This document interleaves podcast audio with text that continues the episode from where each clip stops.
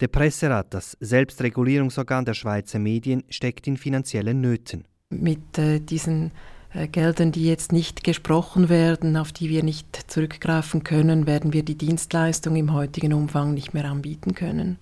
Die Situation sei sehr schwierig, die Zukunft ungewiss, das sagt die Präsidentin des Stiftungsrats. Wir zeigen, wie es so weit kommen konnte und was das für die Schweizer Presse bedeutet. Und später sprechen wir über die Swiss Secrets, genauer gesagt über den Gesetzesartikel, der verhindert hat, dass auch Schweizer Journalistinnen über die Swiss Secrets berichten konnten. Es ist ein Weitergabeverbot. Also wenn ich einen Stick mit diesen Daten kriege und ich gebe die dem Kollegen rüber und ich habe noch nicht mal raufgeschaut, dann hat es mich. Ist vorbei. Ist erledigt. Der Straftatbestand ist, ist erfüllt. Es ist also ein Rechercheverbot, wo nicht in diesem Fall oder praktisch nicht abgewogen wird. Einmal pro Monat blicken wir hier hinter die Kulissen des Journalismus. Diese Sendung gibt es auch im Abo. Stichwort Medientalk. Mein Name Salvador Atassoy. SRF 4 News Medientalk. Wir beginnen mit den Swiss Secrets und diesem Mann hier. Mein Name ist Oliver Zielmann, ich bin Co-Leiter vom Recherchedesk von Tamedia. Oliver Zielmann wäre eigentlich einer der Journalisten, die in der Schweiz über die Credit Suisse Geschichte hätte berichten müssen, aber hat er nicht, weil er nicht durfte, juristisch gesehen. Zugegeben, nicht berichten zu dürfen hindert Medienschaffende in der Regel nicht unbedingt am Berichterstatten, aber hier liegt der Fall ein wenig anders. Rollen wir das kurz auf. Vor mehr als zehn Jahren, da waren gestohlene Schweizer Bankdaten das große Thema. Es ging damals um Steuerhinterziehung und damit verbunden um hohe Steuernachzahlungen in Deutschland für den Fiskus. Die Diskussionen waren heftig. Es fielen damals Worte wie Erpressung oder gezielte Negativ-Image-Kampagne für den Schweizer Bankenplatz. Das Thema hat vor allem die FDP während Jahren umgetrieben. Sie wollte das Bankengesetz schärfen mit einer parlamentarischen Initiative. In der Folgezeit wurde das Bankgeheimnis zwar aufgeweicht, immer mehr, und die Diebstähle waren somit kein großes Thema mehr, hat sich auch nicht mehr wirklich gelohnt, aber die FDP blieb dran. 2014 war es dann soweit, das Geschäft ging durch beide Räte ohne große Gegenwehr, selbst dann noch als die damalige Finanzministerin Evelyn Wittmer-Schlumpf sagte, Grundsätzlich sind auch Medien diesem Artikel dann unterstellt oder dieser Gesetzgebung unterstellt, sind Dritte in diesem Sinne. Seit 2015 ist dieser Artikel des Bankengesetzes nun in Kraft, der verkürzt besagt, mit Freiheitsstrafe bis zu drei Jahren oder Geldstrafe wird bestraft, wer ein derartiges Bankgeheimnis weiteren Personen offenbart. Wer es genau wissen will, soll im Bundesgesetz über die Banken und Sparkassen nachlesen. Es ist der Artikel 47 und die Paragraphen A, B und C, wobei vor allem Abschnitt C für Medienschaffende relevant ist. Wer sich wiederum für die politische Debatte damals interessiert, etwa dafür, wer sich dafür und wer dagegen eingesetzt hat, dem sei ein aktueller Artikel des Tagesanzeigers vom 20. Februar ans Herz gelegt. Dieser Artikel ist im Netz frei zugänglich. Nach 2015 jedoch wurde es zumindest medial mehr oder weniger still um diesen Artikel 47 des Bankengesetzes, bis im Februar 2022 eben diese Swiss Secrets auftauchten. Es geht jetzt abermals um geleakte Bankdaten und zwar einen ganzen Haufen davon und darum, dass sich aus Angst vor dieser Strafe kein Schweizer Journalist, keine Journalistin an der Recherche beteiligt hat. Der Aufruhr ist groß, internationale Medien aus Frankreich oder Deutschland sind schockiert, die Schweiz habe ein großes Problem mit der Pressefreiheit. Es stellen sich Fragen, ist dieses Aufheben gerechtfertigt und wie sehr hat dieser Artikel 47 bisher Recherchen tatsächlich behindert? Und hier kommt Oliver Zielmann ins Spiel. Er kann das beurteilen. Ja, dieser Artikel ist uns schon quasi mehrfach untergekommen. Immer dann, wenn es darum geht, zu schreiben, dass jemand ein Bankkonto bei einer Schweizer Bank hat oder hatte. Immer in diesem Moment tauchte dieser Artikel auf, der es eben eigentlich verbietet, weiterzugeben, in irgendwelcher Form, also auch unseren Leserinnen und Lesern, ob oder dass jemand ein Schweizer Bankkonto hat. Das heißt, sobald eine solche Information in einem Text steht, müssten wir genau hinschauen. Ja, sind wir jetzt da noch im Recht, sind wir es nicht? Und das kam dann schon häufiger vor. Jetzt ist es aber so, dass es nicht so eine Verurteilung, beziehungsweise das heißt, letzten Endes gebissen hat der Artikel nicht. Nein, der hat bisher, der ist ja auch relativ neu, den gibt es ja auch erst jetzt seit 15. Das heißt, die Fälle, die sich entwickeln, der erste Fall, ein Präzedenzfall von einem Anwalt, war dann die, die Tat, wenn man so will, 2016.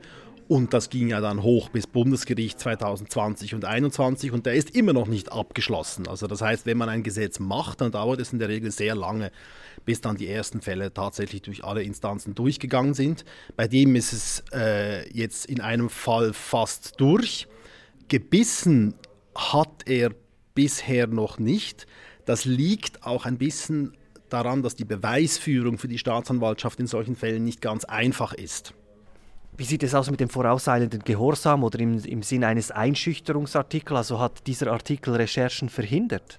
Ja, de facto hat er es jetzt auf jeden Fall einmal, das kann ich jetzt wirklich sagen, weil diese eine, diese eine Recherche, die wir eben nicht machen konnten, die dann das Ausland gemacht haben, diese sogenannten Swiss Secrets, da war das Risiko dann so dermaßen hoch, aus verschiedenen Gründen, dass wir äh, diese Daten jetzt nicht haben und damit auch nicht recherchieren können. Und damit hat dieses Gesetz in diesem Fall klar eine abschreckende Wirkung gezeigt.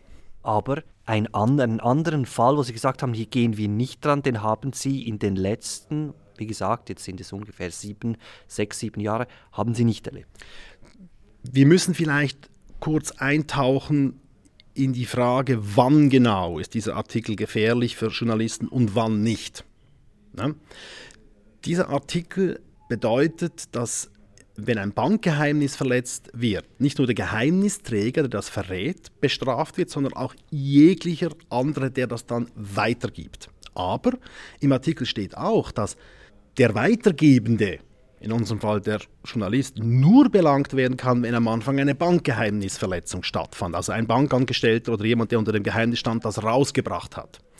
Wenn jetzt also ein Journalist, eine Journalistin schreibt, der Herr XY hat ein Konto bei der Bank so und so der Schweiz und das ist eigentlich verboten, dann muss die Staatsanwaltschaft ihm nachweisen, dass er diese Information tatsächlich durch eine Bankgeheimnisverletzung selber auch erhalten hat. Und wenn wir jetzt von wenigen Konten sprechen, ist das für die Staatsanwaltschaft sehr, sehr schwierig. Dazu gibt es auch einen Präzedenzfall. Äh, Lukas Hessig von Inside Paradeplatz hat den Vinzenz-Fall aufgedeckt. Äh, er hat Kontenbewegungen genannt und da stand dann sehr schnell im Raum, hey, das könnte ja eine Bankgeheimnisverletzung gewesen sein. Die Zürcher Staatsanwaltschaft hat eröffnet gegen Unbekannt und hat ihn einvernommen. Und es war dann auch klar, dass eine Bankgeheimnisverletzung auch durch den Journalisten im Raum steht. Aber der Journalist kann ja zu Recht sagen, ja, pff, beweist mir doch mal, dass das wirklich ein Banker war, der mir das gegeben hat. Das hätte ich ja auch quasi von der Putzfrau erhalten können oder irgendwie durch einen Hacker oder eine, eine, eine, eine, eine Indiskretion. Und solange also dieser, dieser äh, potenzielle äh, Geheimnisverletzer nicht gefasst ist, ist das sehr, sehr schwierig, ihn zu überführen. Das zeigt eben, dass wenn man wenige Bankdaten hat, das Risiko sehr, sehr viel kleiner ist. Und in solchen Fällen man das dann mitunter auch bringt. Wir haben auch immer wieder selber über Kontodaten gesprochen und geschrieben. Die äh, Sache ändert sich aber dann drastisch, wenn man sehr, sehr viele Konten hat, die eigentlich quasi nur durch eine Bankgeheimnisverletzung überhaupt äh, aus der Bank herauskommen können. Und da wird dann das Risiko extrem hoch. Und diesen Fall hatten wir erst jetzt ein einziges Mal. Also mit anderen Worten, bisher war es eigentlich relativ gut möglich, sich um diesen Bankenartikel herumzumogeln. Exakt.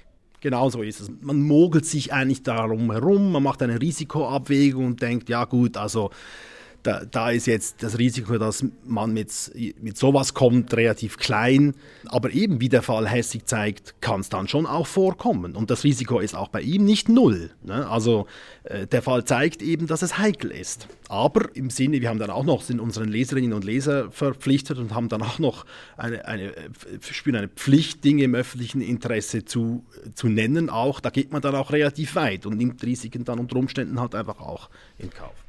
Man hat vor allem das Gefühl, das Interesse im Ausland ist jetzt riesig. Die Schweiz hat ein Problem mit der Pressefreiheit. Sie wurden ja um viele Interviews gebeten. Wenn Sie diese Interviews jetzt so ein bisschen anschauen, waren das vor allem Schweizer oder vor allem ausländische Medien?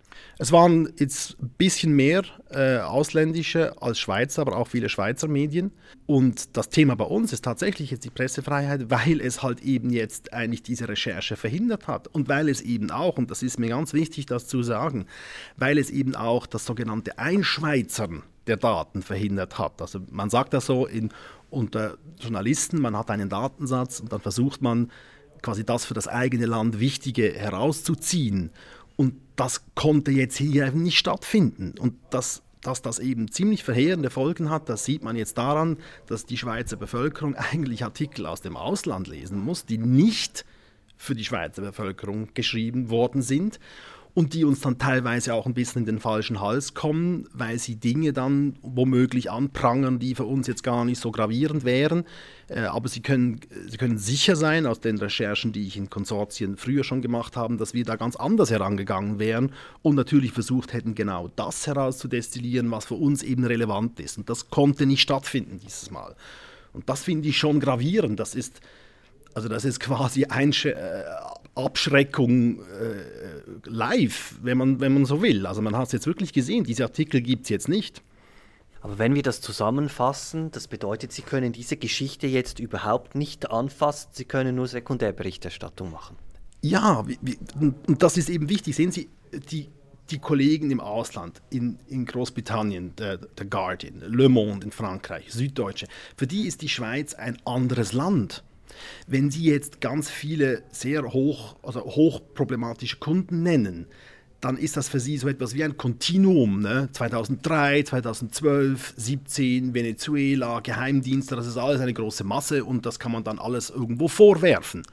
In der Schweiz wo wir jede einzelne Etappe des, äh, der, des Abschaffen oder äh, Abschwächen des Bankgeheimnisses, der Skandale alle durcherlebt haben, ist ein Fall von 2003 einfach ein himmelweiter Unterschied zu einem Fall von 2016. Deswegen würden wir, wenn wir diese Daten hätten, natürlich sicher nicht ein Potpourri von äh, Bankkunden nennen von den letzten 20 Jahren, sondern uns fokussieren auf die Geschichte der Schweiz und würden zum Beispiel sehen, okay, die Credit Suisse wurde von der FINMA untersucht, noch bis ins Jahr 2018 zu Venezuela. Da kann man sich ja zum Beispiel die Frage stellen, gibt es denn Hinweise auf Geldwäscherei innerhalb der Credit Suisse? in den Jahren, was weiß ich, 2014, 15, 16, parallel zu dem, was die FINMA gemacht hätte. Und wenn es das denn gäbe, dann hätte man womöglich einen komplett neuen, sehr aktuellen Geldwäschereiskandal, den wir natürlich dann großgebracht hätten. Ne? Ich sage jetzt nicht, dass das stattgefunden hat, aber in einem solchen Szenario hätte man dann in der Schweiz eine völlig andere Geschichte gelesen, die sehr viel aktueller und womöglich auch sehr viel pertinenter gewesen wäre als das, was wir jetzt im Ausland lesen.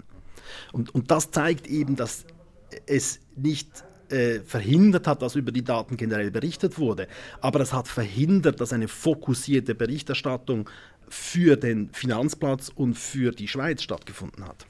Oliver Zielmann, zum Schluss die Frage, hätte man jetzt nicht einfach auch das Risiko eingehen können und sagen, komm, wir machen trotzdem mit und dann kommt es halt zu diesem Strafverfahren?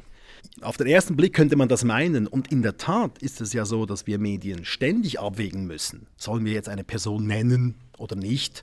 Und jedes Mal, wenn wir das machen, äh, müssen wir uns gut überlegen, haben wir genug Material, Beweismaterial, um dann vor einen Richter treten zu können, wenn diese Person uns einklagt um mit ihm dann in einen Widerstreit zu kommen, hätte man das machen müssen oder nicht. Und der Richter wägt dann ab. Das ist das Courant normal, das erleben wir alle. Auch bei anderen Datenlecks gingen wir immer so vor. Das Problem ist eben, dass es dieses Mal mit diesem Paragraphen fundamental anders ist. Dieser Paragraph erlaubt gar kein Abwägen. Es geht nicht darum, dass wir am Schluss argumentieren können. Es ist einfach ein Weitergabeverbot. Punkt. Wenn da drin steht, dass ein Bundesrat korrupt ist, spielt das keine Rolle. Es ist nicht vorgesehen. Und das sehen wir auch in den Präzedenzfällen von den Richtern, die wir, die, die wir gelesen haben. Die wägen nicht ab. Die sagen einfach, der Gesetzgeber hat die Weitergabe verboten, insbesondere auch an Journalisten. Das hat der Gesetzgeber so festgehalten in den, in den Debatten. Damit ist jegliche Debatte beendet. Und es ist auch nicht nur ein Publikationsverbot. Es ist ein Weitergabeverbot. Also wenn ich einen Stick mit diesen Daten kriege und ich gebe die dem Kollegen rüber und ich habe noch nicht mal raufgeschaut, dann hat es mich. Ist vorbei. Ist erledigt. Der Straftatbestand ist, ist erfüllt. Es ist also ein Rechercheverbot, wo nicht in diesem Fall oder praktisch nicht abgewogen wird. Und das ist das und deswegen wirkt er eben abschreckend, weil man gar nicht erst loslegen kann. Es ist also nicht eine Frage von wir haben reingeschaut und waren dann zu feige irgendwie ein Konto zu, zu nennen, weil wir irgendwie Angst hatten, sondern es ist ein, eine Frage von, ja, wir können das Ding nicht mal in die Finger nehmen. Wir können nicht mal hinschauen, was eigentlich ist. Das ist, äh, finde ich, verheerend, ne? weil das ist also nicht der Schweiz würdig, dass man uns nicht mal erlaubt, reinzugucken. Deswegen ist es, äh, finde ich, den Aufruhr und die Anschuldigungen und auch jetzt auch die parlamentarischen Vorstöße, das hier zu ändern, wirklich gerechtfertigt und auch nötig. Sagt Oliver Zielmann, er ist Co-Leiter des Recherchedesks bei Tamedia. Mittlerweile hat auch die Politik reagiert. Die SP etwa macht Druck zusammen mit den Grünen. In der Nationalrätlichen Wirtschaftskommission wurde ein Vorstoß eingereicht für den Schutz der Medienschaffenden und Whistleblowern vor strafrechtlicher Verfolgung. Die Wirtschaftskommission selbst will auch aktiv werden, hat angekündigt, im zweiten Quartal soll das Thema Pressefreiheit in Finanzplatzfragen aufgenommen werden und Anhörungen dazu durchgeführt werden. SRF 4 News Medientalk. Wir verlassen die Swiss Secrets aber nicht die Politik. Im Gegenteil, wir tauchen hier noch etwas tiefer ein. Eine kurze Rückblende. Es ist der Abstimmungssonntag, 13. Februar abends. Das Volk hat Nein gesagt zum sogenannten Medienpaket. Die Vorlage sei zu überladen gewesen, die Nein-Kampagne Nein zu Steuermilliarden für Medienmillionäre ein Totschlagargument, sagten damals die VerliererInnen. Fakt ist, vom Paket hätten viele profitiert, sehr viele. Das fängt an bei der Frühzustellung von Zeitungstiteln und hört auf bei der Unterstützung des Presserats, dem Selbstkontrollorgan der Schweizer Presse. Und da viele auf diese Unterstützung gehofft, teilweise sogar gezählt hatten, hat dieses Nein eben auch Konsequenzen. Andrea Massüger, langjähriger CEO von Somedia etwa, sagt im Echo der Zeit am Abstimmungssonntag, wir werden aber einen großen Teil dieses Medienpaketes vermissen. Das ist nämlich die Vergünstigung der Frühzustellung der Zeitungen. In einem Berggebiet ist das eine sehr schwierige Sache und wir werden wahrscheinlich diese Frühzustellung in gewissen Gebieten einschränken müssen. Das wird zulasten der Leserschaft gehen und das ist sehr bedauerlich. Oder Anders gesagt, die Auswirkungen des Neins werden hier vor allem die Randregionen zu spüren bekommen. Dazu passt übrigens, dass eine unabhängige Expertenkommission zur Grundversorgung der Post soeben empfohlen hat, die Verpflichtung zur Tageszustellung abonnierter Tageszeitungen abzuschaffen ab 2030, also bereits Ende dieses Jahrzehnts. Diese Verpflichtung sei in Zeiten der Digitalisierung einfach ein Auslaufmodell. Anders sieht es beim Presserat aus, dem Selbstregulierungsorgan der Schweizer Zeitungen, denn die Leistungen des Presserats werden heute massiv mehr nachgefragt als noch vor ein paar Jahren. Schauen wir uns das etwas genauer an. Der Presserat ist eine Stiftung, die sich mit medienethischen Fragen beschäftigt. Ein Organ, eine Art Chambre de Réflexion, das für alle zugänglich und gratis ist. Wer sich an der Medienberichterstattung stört und das mit einer Verletzung der Rechten und Pflichten von Medienschaffenden begründen kann, der kann eine Beschwerde einreichen. Da der Rat von der Medienbranche selbst getragen wird und sich die Branche zu den journalistischen Rechten und Pflichten bekennt, ist der Presserat also tatsächlich eine Art Selbstregulierungsorgan. Hinzu kommt, der Gang vor die Gerichte in der Schweiz ist sehr teuer, dadurch wird der Presserat für viele Menschen, die sich durch die Presseberichterstattung beispielsweise in ihrem Persönlichkeitsrecht verletzt sehen, zu einer ersten Anlaufstelle. Der Presserat analysiert den Fall, erstellt einen Bericht und weist das betroffene Medium an, das Urteil zu publizieren, so es zu einer Verurteilung kommt. Es ist also eine Art Expertenbericht, erstellt von gewählten BranchenvertreterInnen, die pro bono für den Presserat tätig sind. Wohlgemerkt sind diese Urteile ohne juristische Konsequenzen, aber der Presserat genießt in der Branche hohes Ansehen und die Urteile werden respektiert, größtenteils zumindest. Jetzt also meldet sich der Presserat und sagt, uns geht das Geld aus, wir können unsere Leistungen so nicht mehr aufrechterhalten, etwas muss passieren. Und hier kommt Martina Fee ins Spiel. Sie hält den Vorsitz des Stiftungsrates des Presserates und sie sagt, also finanziell trifft es uns sehr, sehr hart. Der äh, Presserat ist äh, seit einigen Jahren in einer finanziellen Schieflage und äh, mit äh, diesen äh, Geldern, die jetzt nicht gesprochen werden, auf die wir nicht zurückgreifen können, werden wir die Dienstleistung im heutigen Umfang nicht mehr anbieten können. Okay, das klingt dramatisch. Der Presserat ist eine Stiftung. Äh, man sieht im Geschäftsbericht auch, dass es beispielsweise immer wieder Geld gibt aus Projektfinanzierungen des Bundes. Man könnte jetzt einfach diese Projekte erhöhen. Wäre das keine Möglichkeit? Leider nicht. Die Projekte, die Sie ansprechen, wir bekommen vom BAKOM Subventionen für die Außenweiterbildung bei den elektronischen Medien. Das heißt, diese Gelder sind zweckgebunden. Wir erbringen eine Dienstleistung, werden dafür bezahlt. Und wir haben natürlich äh, des Öfteren das Gespräch mit dem BAKOM äh, gesucht. Es gibt keine gesetzliche Grundlage, uns Gelder für den normalen laufenden Betrieb zu geben. Sie haben gesagt, das Geld ist knapp. Warum?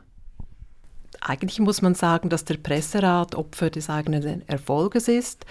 Die Geschäftsstelle, die ist mit 140 Stellenprozent äh, dotiert und für 80 Fälle pro Jahr ähm, ausgerichtet. Und seit 2017 äh, explodieren diese Fallzahlen. Und das heißt, dass wir ähm, bis jetzt immer wieder die, die Fälle verschoben, weitergeschoben haben und jetzt in einen Modus reinkommen, dass wir einfach sagen müssen, das geht so nicht mehr. Dass wir wirklich äh, ähm, schauen müssen, wie gehen wir mit dieser Flut an Beschwerden um. Das äh, größte Problem ist auch, dass man nicht äh, fehleranfällig wird. Ich denke, wenn der Presserat anfängt, Fehler zu machen, ist es eine gröbere Katastrophe für die ganze Glaubwürdigkeit. Und wir haben für Jahr für Jahr äh, gesagt, na, jetzt kommt dann diese Abstimmung oder lange waren wir nicht mal von dieser Abstimmung natürlich ausgegangen, sondern dass das Gesetz kommt und hat äh, gefunden, so jetzt warten wir, äh, diese Gelder kommen, da können wir uns neu aufstellen und das ist jetzt natürlich nicht eingetreten und deshalb müssen wir jetzt handeln. Wir kommen gleich auf das Handeln zu sprechen. Lassen Sie uns kurz bei den Fällen bleiben, damit man so eine Vorstellung davon hat. Im Jahr 2020 waren es ungefähr 190 Fälle. Sie haben gesagt, für 80 Fälle ausgelegt. Das bedeutet, ungefähr die Hälfte wurde abgetragen. 2021 waren es dann wie viele? 159 äh, Fälle, die neu dazu kamen. Dann kann man eben diese Überschüsse, die wir aus den anderen Jahren nicht bearbeiten konnten, kommen, kommen obendrauf. Und das ist klar, da kommt man in eine riesige Verzögerung rein.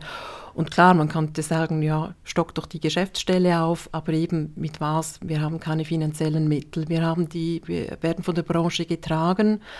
Aber die Gewerkschaften, die haben immer weniger äh, ähm, Leute, äh, weniger Beiträge. Also diese Zitrone ist so ausgepresst, wir können von unseren Trägern nicht mehr Gelder einverlangen, weil sie das nicht finanzieren können. Und wir haben uns schon gesagt, wir müssen uns neu aufstellen. Auch das äh, BAKOM kann auch nicht unser Retter sein. Ähm, wir möchten einen Gönnerverein gründen, ein Fundraising betreiben. Nur das braucht Ressourcen, auch hier. Oder es ist so ein bisschen diese Handlungsunfähigkeit, in die wir jetzt hier gekommen sind. Wir haben auch gesehen, die Digitalisierung wäre eine gute Möglichkeit. Der Presserat in Deutschland und auch in Norwegen, die haben das ganze Verfahren digitalisiert. Ähm, könnten wir übernehmen, adaptieren, Kostenpunkt ungefähr 50.000 Franken. Und jeder, der mal ein digitales Projekt äh, begleitet hat, weiß, sehr ressourcenintensiv, ein hoher Initialaufwand. Wie will man das leisten, wenn man schon nicht einmal für das, dass man primär da ist, diese Fälle äh, abhandeln zu können, wenn man nicht mal das mehr leisten kann? Und jetzt sind wir wirklich so in eine Situation gekommen, wir müssen uns neu aufstellen, einen Befreiungsschlag machen, damit wir handlungsfähig bleiben. Also es bedeutet, Sie haben mindestens ein Jahr Überzeit, die Sie eigentlich abtragen müssten. Sie haben gesagt, man muss jetzt handeln. Es könnte jetzt auch einfach sein, dass die Beschwerden wieder abnehmen und wieder zurückgehen auf ein Niveau vor der Pandemie. Damit rechnen Sie nicht. Aktuell nicht, weil es ist nicht nur die Pandemie, das ist wahr, 2020, da war Corona ein äh, großer Trigger. Ein Drittel der Beschwerden äh, hat sich auf die Berichterstattung rund um Corona äh, oder darauf bezogen. Wenn wir aber jetzt schauen, seit 2017 hat ja diese Verdopplung äh, begonnen. Und ich denke schon, die Leute äh, kennen nun den Presserat, äh, und ähm, es gibt halt hier und dort Fälle, vor allem um die Persönlichkeitsverletzungen, da reagiert man viel heftiger und merkt, da gibt es eine, ähm, also einen Presserat, den man angehen kann und den man auch sucht. Und eben, ich sage, es ist eigentlich wie, eigentlich ist es ja schön, also es ist ein, ein Erfolg, ein, äh, ähm, dass die Leute wirklich sagen, der Presserat ist wichtig, die Arbeit ist wichtig, die wir machen. Und wir würden gerne auch mehr sein. Uns wird ja oft vorgeworfen, ihr seid ein zahnloser Tiger und ihr seid nicht aktiv, ihr macht ja nichts. Ich denke, so für diese ganze, ähm, den Berufsethos auch und, und um das auch stärken zu können, wäre es wünschenswert, der Presserat könnte eine aktivere Rolle einnehmen. Nur eben wie. Und dort möchten wir eigentlich hinkommen, dass wir uns neu aufstellen können, den Presserat, ich sage mal, ins 21. Jahrhundert überführen können, Digitalisierungsprojekte angehen können und Luft haben, wirklich eine wichtige Funktion für, für unsere Medienlandschaft, aber auch für die direkte Demokratie leisten zu können. Schauen wir uns das kurz etwas genau an. Sie haben gesagt, man muss sich neu aufstellen. Ein Crowdfunding wäre eigentlich angesagt. Sie brauchen Geld, aber die personellen Ressourcen sind knapp. Was also tun Sie? Wir haben 17. März äh, Stiftungsratssitzung. Der Stiftungsrat ist ja primär für die Finanzierung des Presserats zuständig und äh, wir haben da äh, im Ausschuss einen äh, Schlachtplan entworfen. Es geht in erster Linie darum, was können wir noch leisten. Im heutigen Umfang, wenn wir nicht mehr Gelder sehr schnell generieren können, werden wir das nicht mehr aufrechterhalten können. Und das andere ist wirklich, wie kommen wir an zusätzliche Gelder, wie können wir die Digitalisierungsprojekte vorantreiben und das geht nur darum, indem wir unsere Kräfte bündeln und schauen, was können wir noch leisten. Es ist auch klar, wir wollen das zeitlich limitieren. Also wir sagen beispielsweise ein Jahr können wir nur so und so viel Beschwerden noch äh, ähm, bewältigen und müssen die Ressourcen in unsere Neuaufstellung reinstecken und sehen dann weiter die, also Sie haben gesagt, Sie haben weitergearbeitet wie immer, es sind ungefähr 80 plus Pendenzen, die Sie abtragen können. Wie halten sich eigentlich die Medien derzeit an ihre selbst auferlegten Kriterien? Also wenn sie dann äh, gerügt werden, publizieren Sie die Stellungnahmen auch oder war es schon besser? Nein, also die, äh, ähm, die Umsetzung ist sehr gut.